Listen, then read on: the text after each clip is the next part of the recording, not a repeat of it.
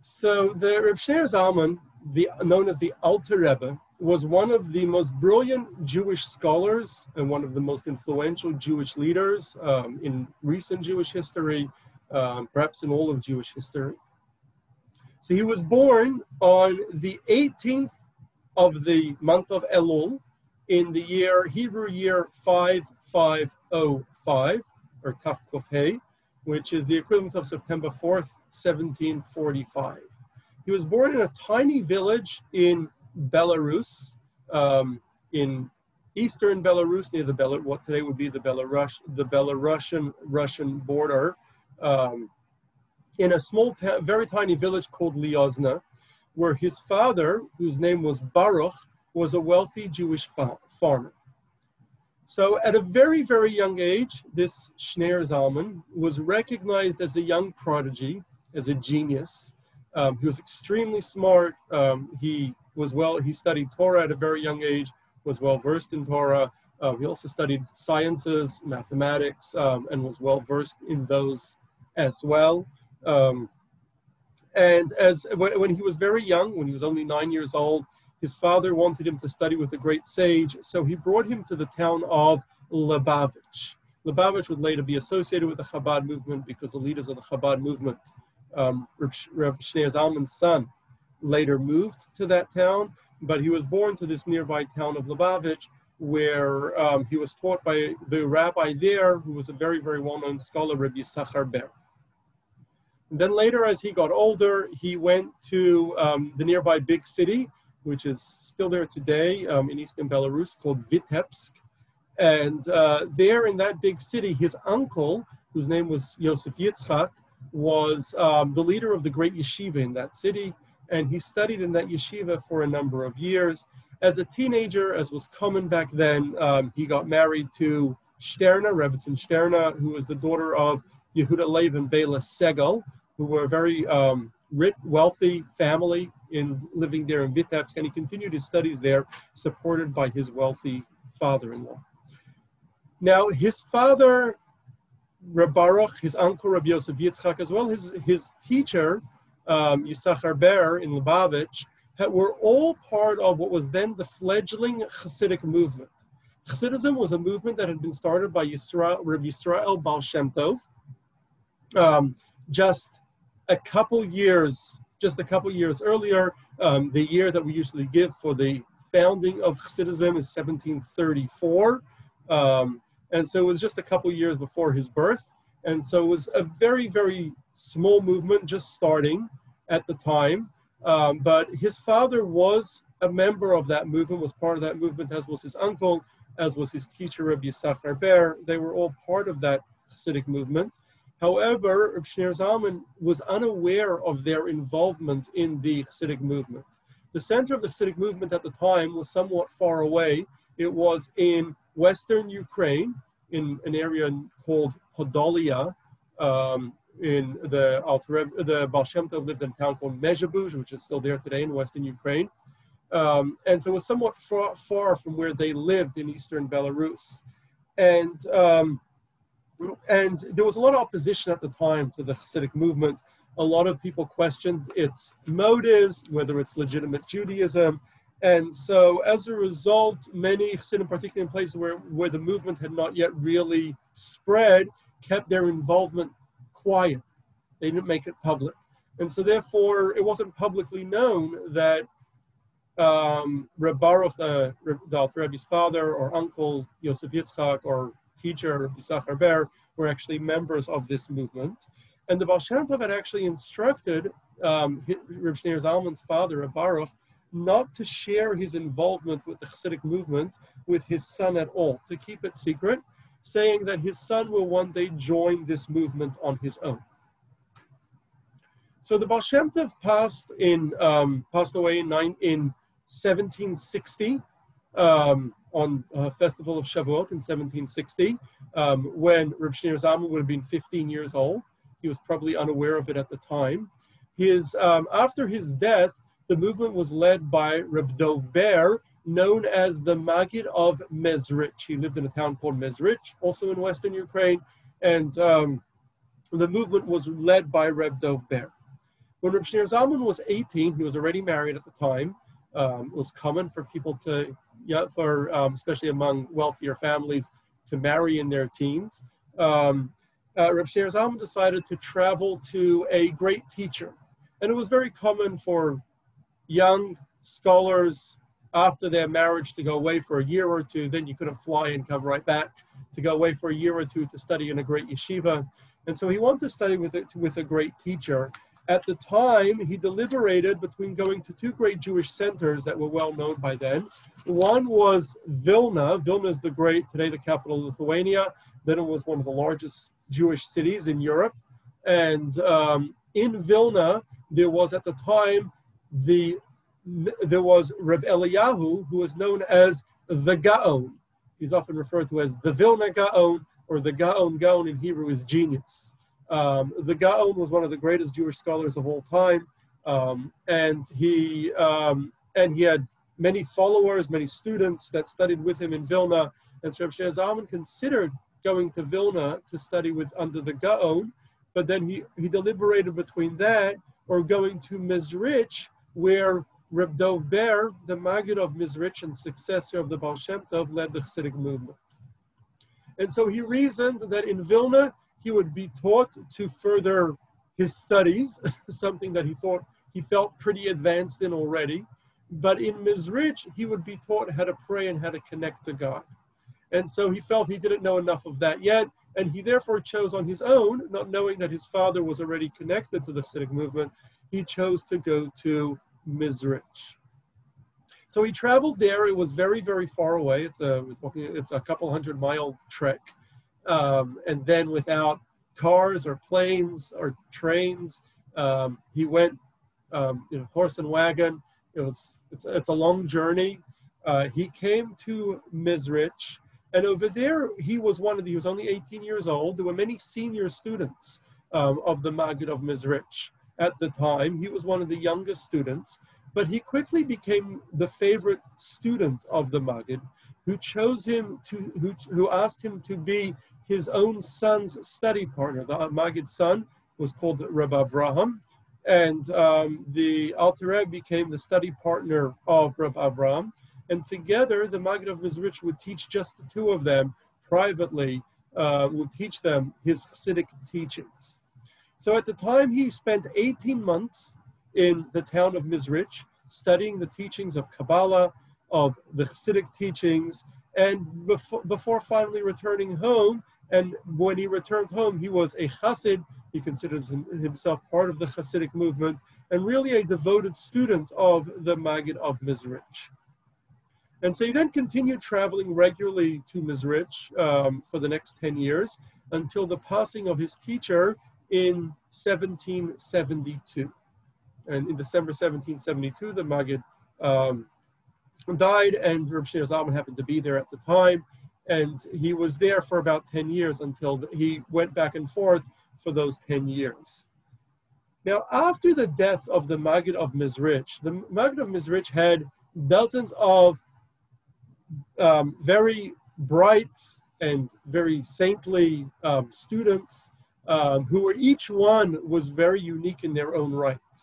And so after his death in 1772, his students scattered across Eastern and Central Europe, most of them going back to the regions that they came from because they had come from all over Europe and each established their own Hasidic movement, essentially leading the Hasidic movement within their own region, within their own area. The Alter Rebbe of Shneur Zalman, he lived, as we said, in Belarus.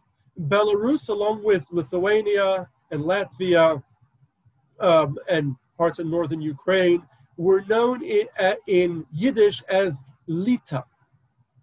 People from there were called Litvish, or Litvaks, um, as opposed to Jews from other areas, from Poland or Western Ukraine, who were called Polish, um, Polish, or from um, other parts of Western Ukraine, Galiciana and Galicia, and uh, Hungarian were called Ingarisha. So Jews from Belarus and Lithuania were called Lita, that was known as Lita.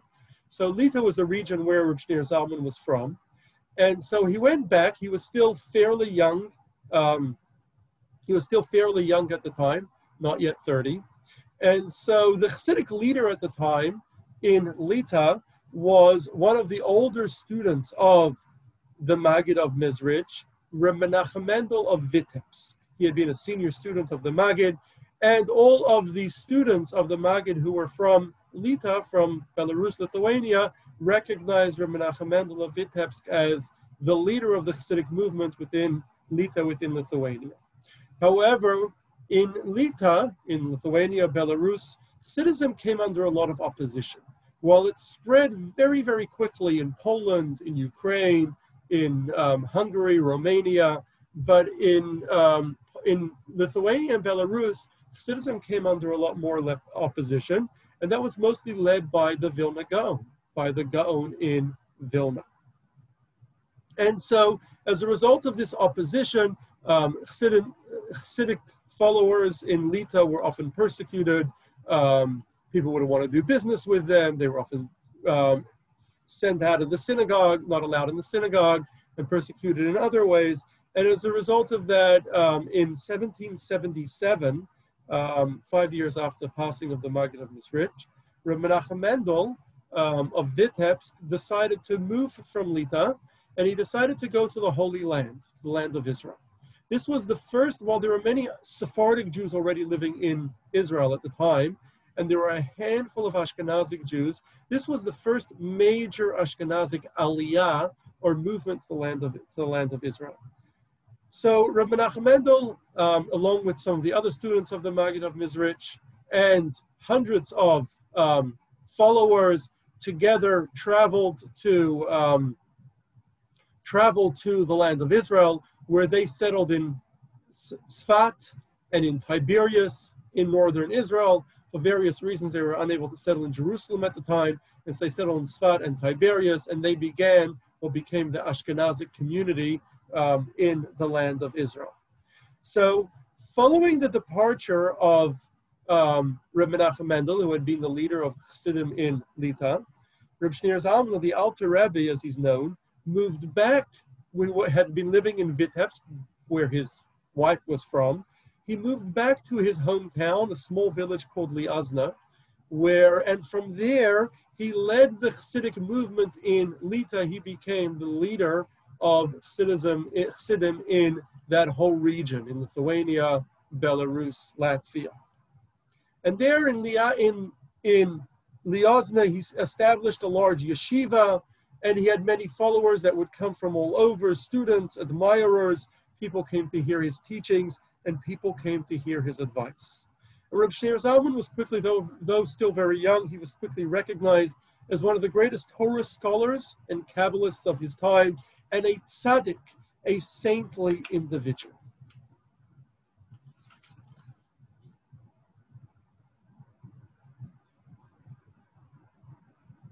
So the Chassidic movement that had been founded by the Baal Shem Tov, by Rabbi Yisrael Baal Shem Tov, was about rebuilding the connection between God and creation, between God and people. While people were Jews, were following Judaism, following the Torah, there was a lot lacking within the emotional connection between us and God, between the in the feeling of our relationship and understanding of our relationship between us and God. What the Baal Shem Tov explained, he didn't really take and create any new ideas, but what he did is he took some of the powerful teachings in Kabbalah, um, among them that our world does not stand independent of God, but is a part of God. In the words of the Zohar, leit atar panui minei, there is no place without God within it. God is everywhere. We are just a part of the infinite of God. Um, God's constant involvement in every single detail within creation. The belief that our souls are essentially a part of God or agents of God here on earth, here to make a difference. Um, the, the belief that a mitzvah, commandment, is an opportunity to connect with the infinite.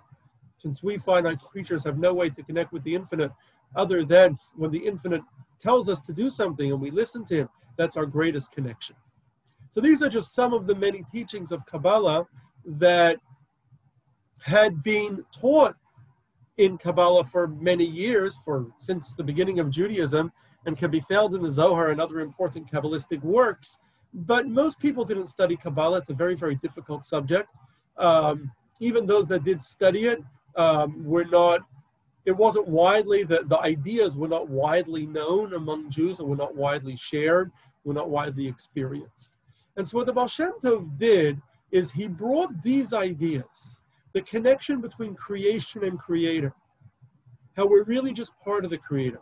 God is not something else out there, but really a part of, we are just a part of him. We're an extension of the creator. God is invested in every single detail in creation. Each one of us are, have a soul, which is a part of God. These ideas, what the Baal Shem Tov did is he popularized them. He explained them to lay people, to, to, to everyone so that everyone can understand them, everyone can be aware of them, and everyone can live by them. Everyone can connect with God. We can pray and develop a love and appreciation for God. We can live in awe of God's greatness and infinity.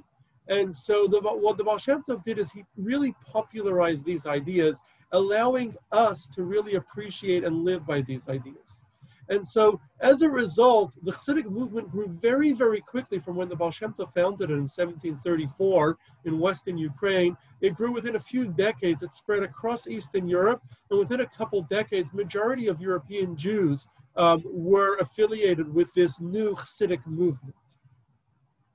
So, the Alter Rebbe took what who was a student of the, the successor of the Baal Shem Tov, um, the Maggid of Mezritch, the Alter Rebbe Reb Shneur Zalman, developed a way, while the Baal Shem Tov had taught these teachings, the Baal Shem Tov taught them as very simple, um, short teachings. In very, if you read the Baal Shem Tov's books, they're very, very short, very, very simple, kind of things that you would find in a self-help book, but only speaking about spirituality and speaking about God, something that anybody can easily relate to, anybody can easily see. However, the deeper understanding of why we believe that. Why do we believe that we are just an extension of God? Why do we believe that God is invested in every single detail within creation?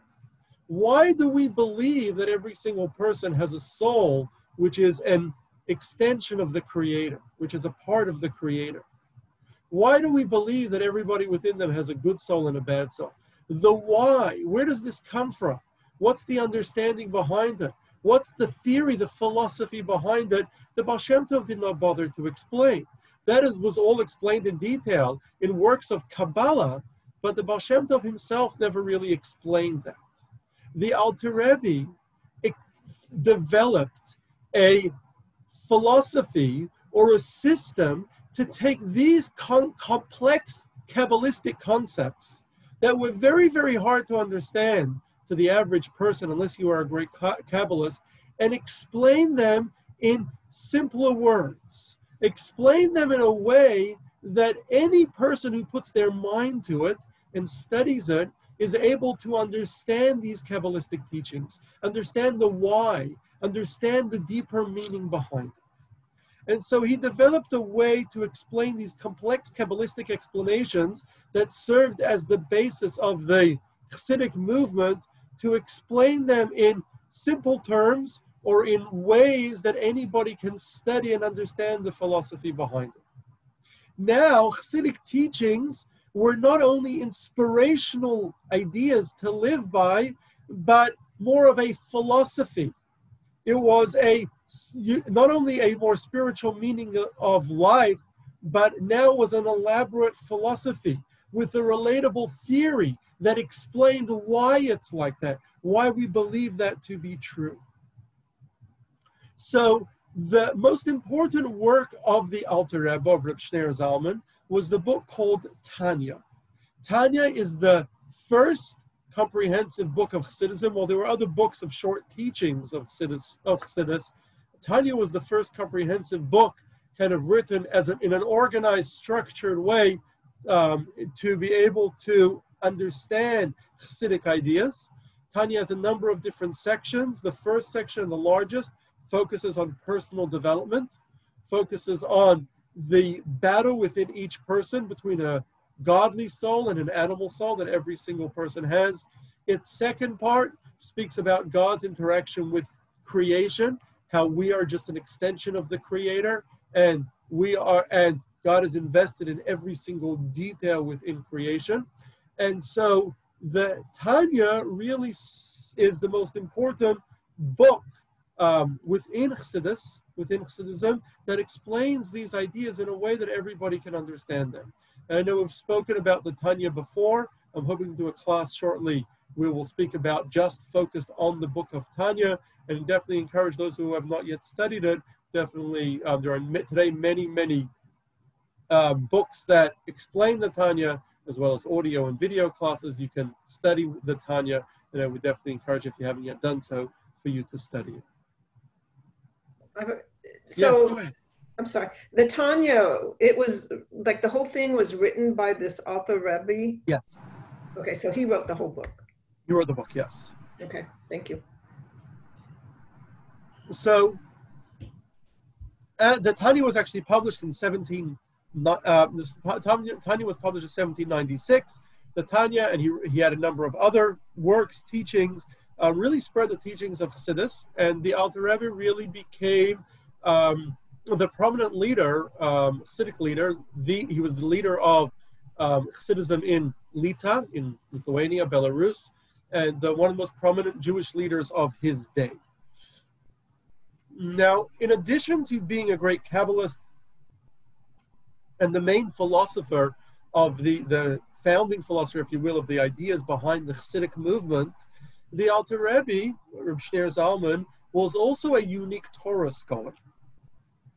His teacher, the Maggid of Mezritch, recognized his unique scholarship, his knowledge, his, the depth of his understanding of Torah knowledge, and he instructed him to write a Shulchan Aruch, or a code of law, that would incorporate all of Jewish law until that day. And a number of similar codes have been written over our history um, because Jewish law evolves as Jewish life evolves. Um, new issues come up, new issues are debated, um, resolutions are, oh, we come to resolutions or consensus are reached, sometimes they're not. And so uh, there are many different books that have been written over the years um, of comprehensive codes of Jewish law. So the Alter Rebbe wrote a book which he published known as Shulchan Aruch Harav, um, and it became um, today and today remains today one of the most important books of Jewish law, one of the most important, at least for the last couple hundred years. Um, he also was a, very much an innovator in Jewish law in halacha.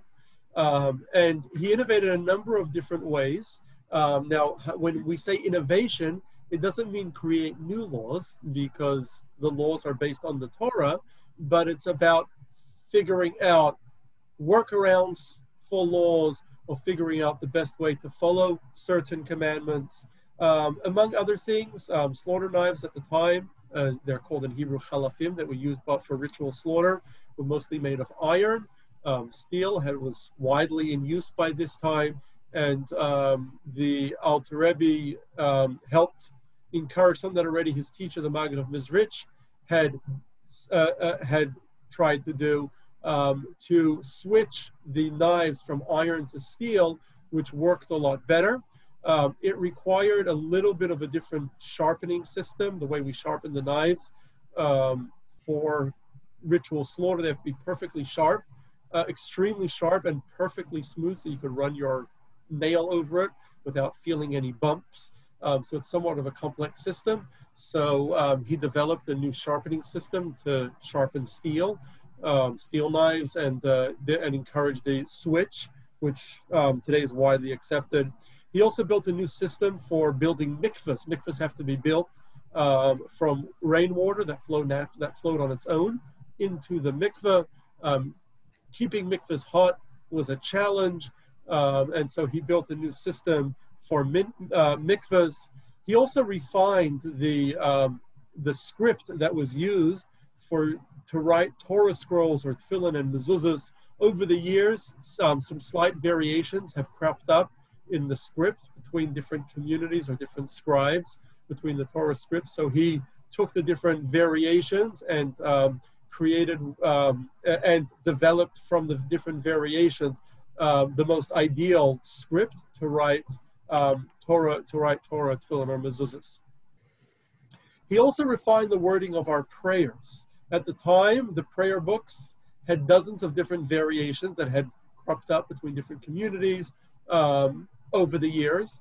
And uh, Sephardic communities, Ashkenazi communities, um, Kabbalistic teachings had been added into the prayer books um, and the like. And so he went through the prayer book, um, choosing from dozens of different prayer variations and creating the prayer that would best fit with Jewish law, halacha, as well as Kabbalah.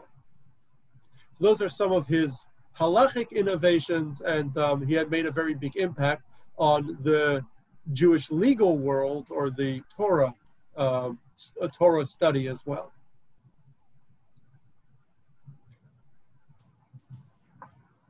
So in 1797, for some years, as the Hasidic movement grew from its founding in 1734 by the Baal Shem Tov, um, there had been some friction um, with many Jewish leaders questioning the Hasidic movement.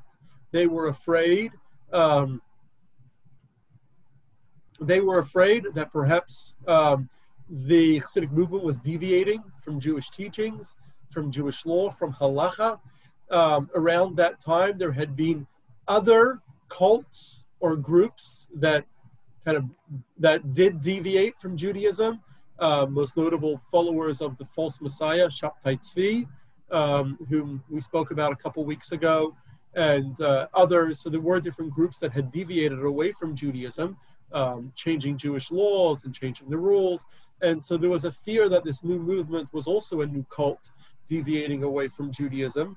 And so as a result, when it first began, there was some um, friction with um, many Jewish leaders rejecting the movement at first.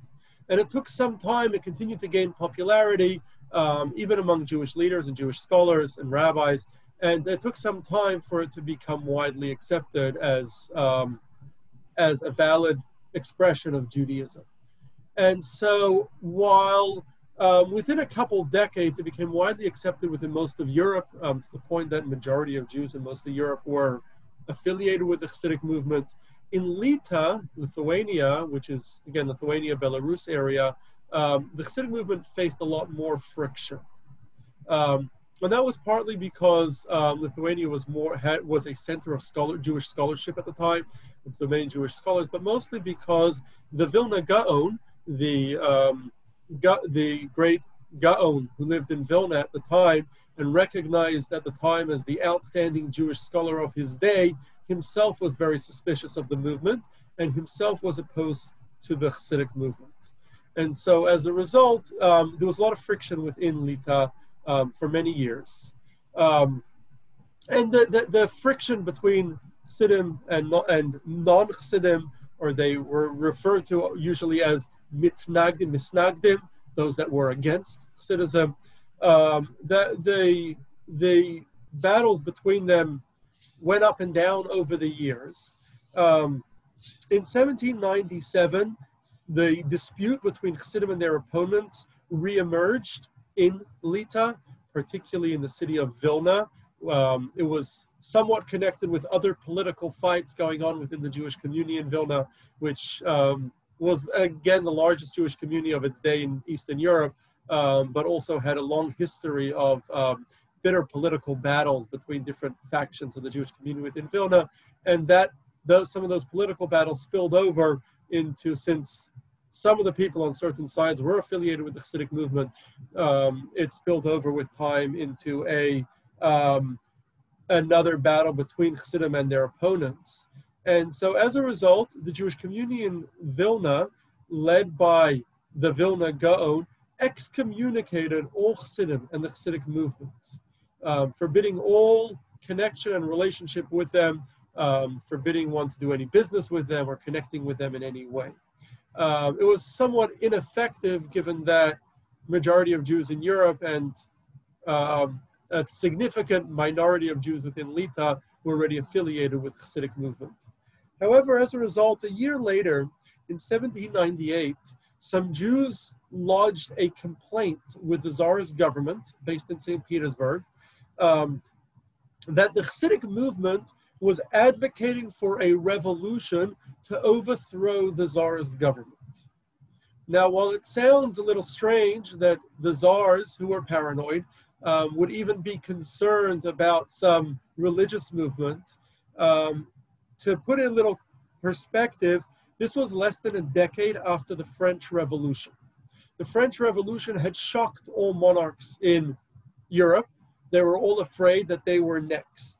And um, monarchs across Europe took a very, very strong stand on any sign of any form of, um, of anything that they suspected may um, question their leadership or question the, um, or, or, could be fomenting a revolution.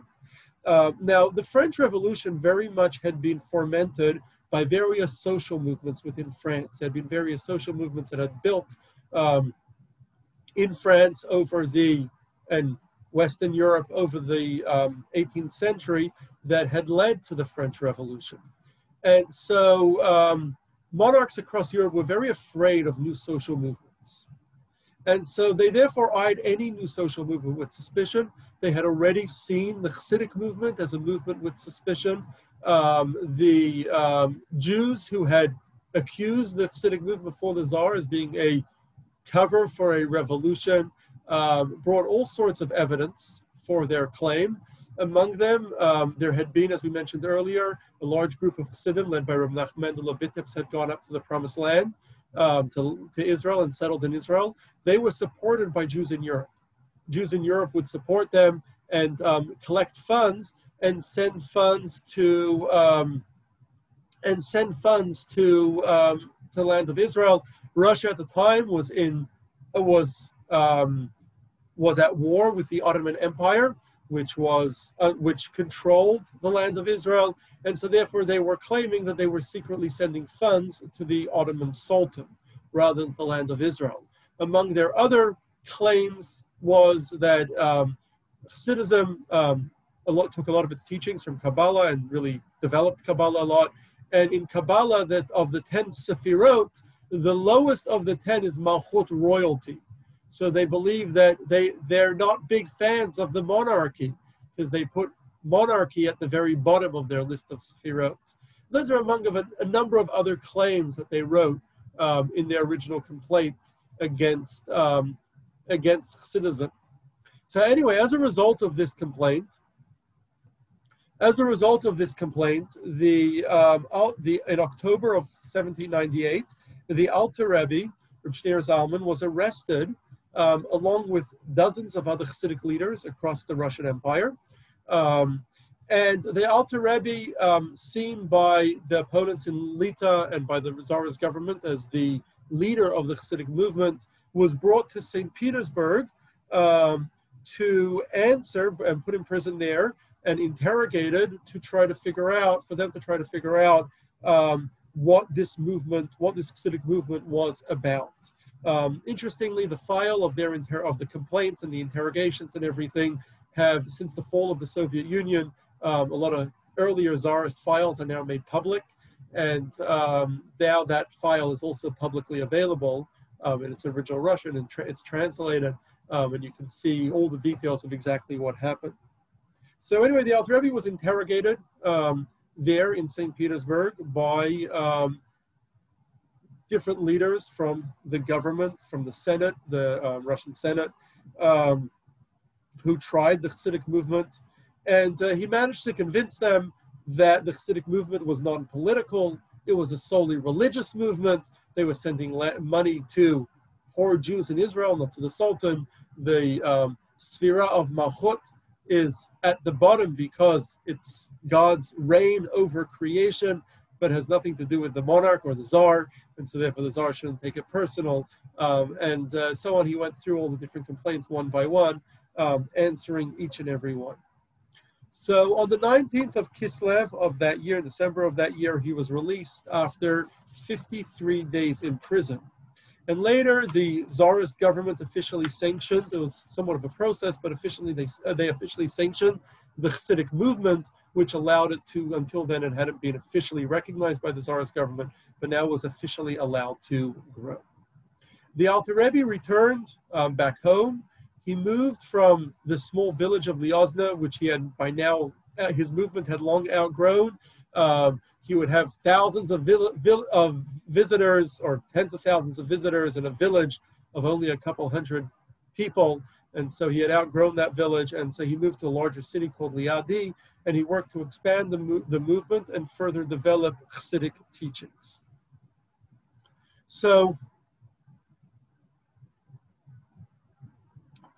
well, by the early 1800s, in 1802 already, the or 1803, um, the Hasidic movement was officially sanctioned by the Tsarist government, and the Hasidic, uh, the battle um, with Hasidic opponents had been won.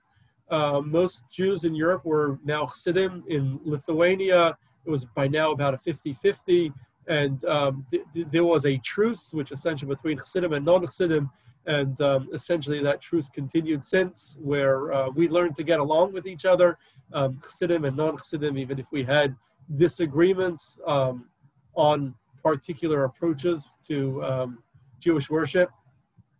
Um, and, um, and that's thankfully continued since. However, at the same time, the Alter Rebbe now faced, after that, a challenge from some of his colleagues, some of the students of the Maggid of Mezrich. When he had published the Tanya, the book of Tanya, which is a structured philosophy of the Hasidic movement, it was now available for everyone to study. Anybody can not only hear the basic Hasidic concepts that the Baal Shem Tov and the Maggid of Mezrich had taught and spread, but there was now a whole philosophy, accessible philosophy that anybody can read, anybody can study, and anyone can learn about the Kabbalistic philosophy that uh, is behind the important teachings of Hasidism, of the Hasidic movement. Now, some of his colleagues were uncomfortable that he had built a philosophy explaining the Hasidic movement.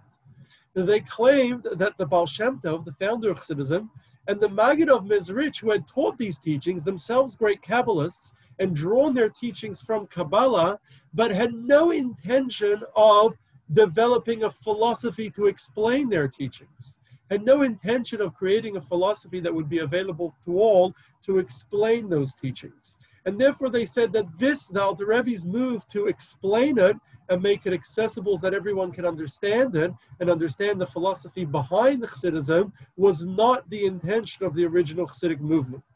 Um, and so they were upset about that, and um, they called the this new philosophy that, or the philosophy that the Alter Rebbe had developed, they called it by the by the name Chabad. Chabad is an acronym used extensively in Kabbalah to refer to the first three Sefirot, which are intellectual Sefirot of Chachma, Bina, Da'at, or wisdom, knowledge, understanding. And uh, those are the intellectual Sefirot, and the idea was that he was creating, by publicizing the philosophy, he was creating a more intellectual version of Chassidism that had never been intended by its founders. Now, many of the Alter Rebbe's colleagues defended him, um, and that, and he himself defended himself that while the Baal Shem Tov and the Maggid themselves had not publicly shared the philosophy behind Chassidism, however, the Maggid had taught the Alter Rebbe in private. Um, he had t- learned privately with the Maggid of Mezrich um, in a way that the other students had not. And he had been taught this philosophy, and the Alter Rebbe claimed that his teacher instructed him to share it and publicize it, as he indeed did later. And he was doing it on the instructions of his teacher. It was not something that he was doing on his own, and it was also not something that he had. Uh, it was not something that he had just developed on his own from Kabbalah, but he was he had based it on the teachings that his teacher had taught him privately. But as a result of this um, disagreement, there was a split within the Hasidic movement, where the Alter Rebbe and his some of his colleagues became affiliated with what was known as the Chabad stream within the Hasidic movement, the intellectual stream that explained and developed the philosophy in addition to following the actual teachings of Hasidism, but also studied and developed the philosophy behind it, and what was known as the Chagat, um, or the non-Chabad stream of Hasidism, which did not focus on the philosophy at all, didn't really study the philosophy, and just studied the kind of basic lay layperson teachings that were taught originally by the Baal Shem Tov and the Maggid of Mezrich. So that's, in short, how the Alter Rebbe founded what today is known as the Chabad movement. It's the a branch of the Hasidic movement, or a spin-off, if you will, of the Hasidic movement that um, that focuses on the philosophy behind Chassidism, not just teaching Chassidism, but also trying to understand the philosophy behind it, the, Kabba- the Kabbalistic teachings that underpin um, the movement. Um, today, there are Chassidim that are both associated with Chabad, as well as many Hasidic groups that are not associated with the Chabad stream within the Hasidic movement. So the Alter Rebbe continued to the Alter Rebbe continued, Rav Shneur Zalman continued to lead the Hasidic movement um, until uh, in until 1812, and it continued to grow under his leadership, um, especially once it became officially legal and was sanctioned by the government. Um, then they no longer had trouble from local officials, which who had been giving them trouble until then, and so um, it continued to grow um, until 1812. In 1812 um, there was, uh, in 1812, the um, Napoleon invaded the French. Um, at the time, Napoleon was the emperor, invaded the Russian Empire, had already kept, already controlled much of Europe, reorganized much of Europe, and uh, in 1812, um, the Napoleon invaded the Russian Empire um, in the effort to essentially cement his control over all of Europe. Now, the area where most of the battles between the Russian between the Russians and the French, or the French's Grand Grande Armée, I think he called it, um, was mostly in an area called the Pale of Settlement. The Pale of Settlement is an area that was once part of the Kingdom of Poland or the Commonwealth of Poland um, until the late 1600s, um, and Jews had settled there, um, had come mostly from Central Europe um, due to persecution and expulsion from other places, had moved to the Kingdom of Poland, where Jews had been treated pretty well. Um, in the late 1600s and throughout the 1700s, um, the Kingdom of Poland was gradually split up between different powers, between Prussia, between the Austrian-Hungarian Empire, between, and much of it ended up in the Russian Empire. Now, Jews, but prior to the um, prior to the Russian Empire in, uh, swallowing the Poland, um, Jews had not been allowed to live in Russia. Um, was one of a number of Christian countries where Jews were not allowed to live. Uh, when they swallowed up the Kingdom of Poland, they incorporated these large areas that had very large Jewish communities, including cities where Jews were a majority. And um, and so as a, and so the Russians though did not want Jews to move into into what had been original Russia, and so they created the Pale of Settlement. Jews were only allowed to live in certain areas, the areas that had been part of Poland, but they weren't allowed to move beyond those areas. And so, um, so the so so the war between Poland and uh, between uh, between the French and the Russians mostly took place in the Pale of Settlement in areas that were where there were very very large Jewish populations. Um, I should mention, I, uh, one thing I didn't mention earlier, which I should mention about the Alter Rebbe, in addition to his great religious leadership, he was also a, um, as a leader of Jews, he also took care of Jews financially and took care of them, um, took care of their material needs as well. Um, there was around the, in earlier, a little bit earlier, um, the czars had captured um, southern Ukraine from what, what was then under the controls of the Tartars um, that uh, captured southern Ukraine, southern what today is southern Russia. Um, the um, Caucasus region had been captured by the czars, and uh, they weren't very densely inhabited. But the people living there were mostly Tartars, a lot of Muslims at the time. And the the Tsars um, went on a campaign to Russify or move Russians into that region into the region, the, the Don region, the Dnieper region in eastern Ukraine, southern Russia. And so um, the Russian, Russians didn't really want to move in large numbers. And so Jewish leaders, um, led by the Alter Rebbe and a number of others, um, encouraged the Russian government, well, if you're looking to Russify them, why don't you get Jews to move there? Jews were very crowded in the Pale of Settlement. They weren't allowed to move into Russia proper. And so the Russian government allowed Jews to move to eastern Ukraine and southern Russia. Certain areas they were allowed to move to um, and develop um, villages. And so um, the Alter Rebbe would ra- raised a lot of money um, and worked hard to um, settle Jews in what was called the Kherson at the time, which was um, a region in eastern Ukraine where they would build Jewish villages and give Jews tracts of land to farm um, and develop Jewish farming in order for Jews, in order to give Jews other opportunities outside of the very crowded Pale of Settlements. He was also involved in, uh, the Alter was also very involved um, in this movement, and later his um, son and his grandson were later involved in this as well, in this movement to help move Jews out of the crowded Pale of Settlement and give them um, plots of land um, in other areas that the czars were granting um, land, uh, land grants at the time. Um, so anyway, going back to the the um, the French invasion. So when Napoleon invaded um, uh, invaded Russia, most of the war took place in an area that was part of the Pale of Settlement.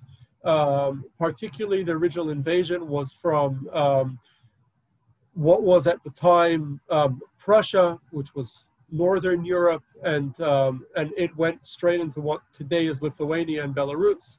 And so um, a lot of the early and so a lot of the early battles were in that area around Vilna um, and further into Belarus. Um, now the Jewish community at the time were really split over their loyalties. Historically, we, when we lived in a country that went to war, historically Jews always supported their local government because um, Jeremiah, before going to exile, instructed the Jews wherever you go, seek out the welfare of the country that you live in. You always have to be loyal to your own country. So Jews generally were loyal to their own government, wherever they lived, as a rule. Often Jews fought in, in wars um, on sides of their own government. Um, in the Russian army at the time, Jews were not allowed to fight. Um, Jews were banned from the Russian army. Later, they'd be forced into the Russian army. Uh, we got it on all sides. But, at, uh, uh, but Jews generally would be faithful to their, the country they were from. However, Tsarist Russia was extremely anti Semitic. There were limits on where Jews could live, on the professions they can go into. They weren't allowed to live in most of the big cities. Um, they weren't allowed to live in. Um, there were uh, there was a lot of persecution or government organized pogroms, um, and so there, there, were many many very high Jewish taxes. And there were many, many reasons why the Jews hated the Tsar and hated that, as you uh, learned from um, Fiddler on the Roof, right? The Jews all hated the Tsar and the, the Tsarist government. Now, Napoleon, um, though a dictator, totalitarian dictator, um, and a tyrant, um, he believed in the at least the French values of freedom um, and allowed at least freedom of religion, allowed for free practice and allowed for citizen gave citizenship to Jews in France for the first time and emancipation to Jews and believed that all people should be emancipated, including Jews. So um, many Jews across Europe welcomed Napoleon um, because it led to emancipation. In fact, wherever Napoleon came, to Italy, to Germany, um, wherever he came, he emancipated the Jews. And so Jews in Russia were looking forward to a uh, French win in this war because they had been suffering under the Tsar and they many looked forward to emancipation. And so there were many Jews who secretly supported the French. Um, and the French largely considered Jews on their side. However, not all Jews did support the French, and particularly many of the religious leaders did not support the French for a number of reasons. Firstly, Jewish values require us to support our own government, even if they're not good to us, um, even if the enemy might be better for us. Um, we Jews must be loyal to our own government. So, first and foremost, we're expected to be loyal. But also, there was a great fear of Napoleon among Jews. And that's because while Napoleon had emancipated Jews uh, across Europe, Napoleon also controlled, and um, for that matter, he allowed for all people to be equal citizens, all subjects to be equal citizens, and um, allowed for anyone to go into any profession they wished and do anything they wanted. Um, however, Napoleon was also very much a, um, in the spirit of the French Revolution, very much anti religion. And more importantly, he believed in government control of religion. And this was true both for the Catholic Church in France, which France still today has a unique relationship with the Catholic Church, where it's under the control of the government um, rather than the Vatican. Um, but it was also true for Jews. And Napoleon insisted to the Jewish community in France that they create a Supreme Council that he wanted to call Sanhedrin, after the original Supreme Council that Jews had that had been disbanded some 1800 years ago. Um, and so he, uh, he insists they create a Supreme Council. And then he had a number of rules that he wanted the Supreme Council to make. And as the emperor, he was going to tell, just as he could tell the Catholics how to practice Catholicism, and tell Protestants how to pra- practice Protestantism. He believed that, they, that he, as the emperor, would tell the Jews how to practice Judaism. And so, among the rules that he, re- he forced the Sanhedrin to make was to um, remove any ban on Jews mar- intermarrying, marrying non Jews, because he believed everybody should be equal, um, and many other bans um, against Jews refusing to um, work um, on on festivals of Shabbat, and other bans that he thought he changed other rules that he thought were not in the spirit of the French Revolution.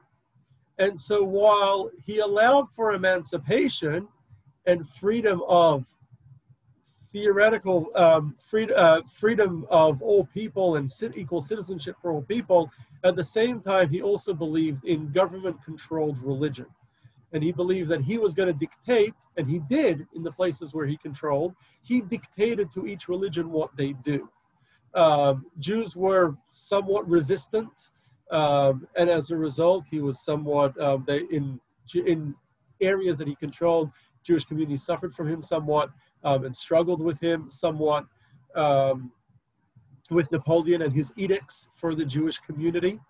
Um, and so, as a result, many Jewish leaders in Russia were afraid, knowing that Napoleon was um, believed in controlling religion, were afraid of Napoleon's conquest of Russia because they didn't want Napoleon to dictate how Judaism should be. And so, as a result, the Alter Rebbe um, believed was a strong supporter of the Tsar, and he believed that um, a a French victory would be a disaster for um, would be a disaster for the Jewish community in in in Russia, and so therefore he encouraged his followers to actively aid the Tsarist government. Um, included in that, he secretly sent to a number of his followers who, were in areas of Russia that had already been captured once the war began, that had been captured early on by Napoleon, to volunteer for the um, uh, to help the French. The French largely tr- believed that Jews were on their side. Um, many Jews spoke French because Jews tended to be international.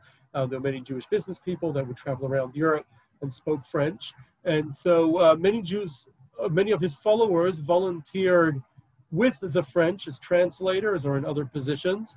And um, from there, they would secretly pass information as spies um, uh, secretly passing information to the Russians, helping the Russian war effort.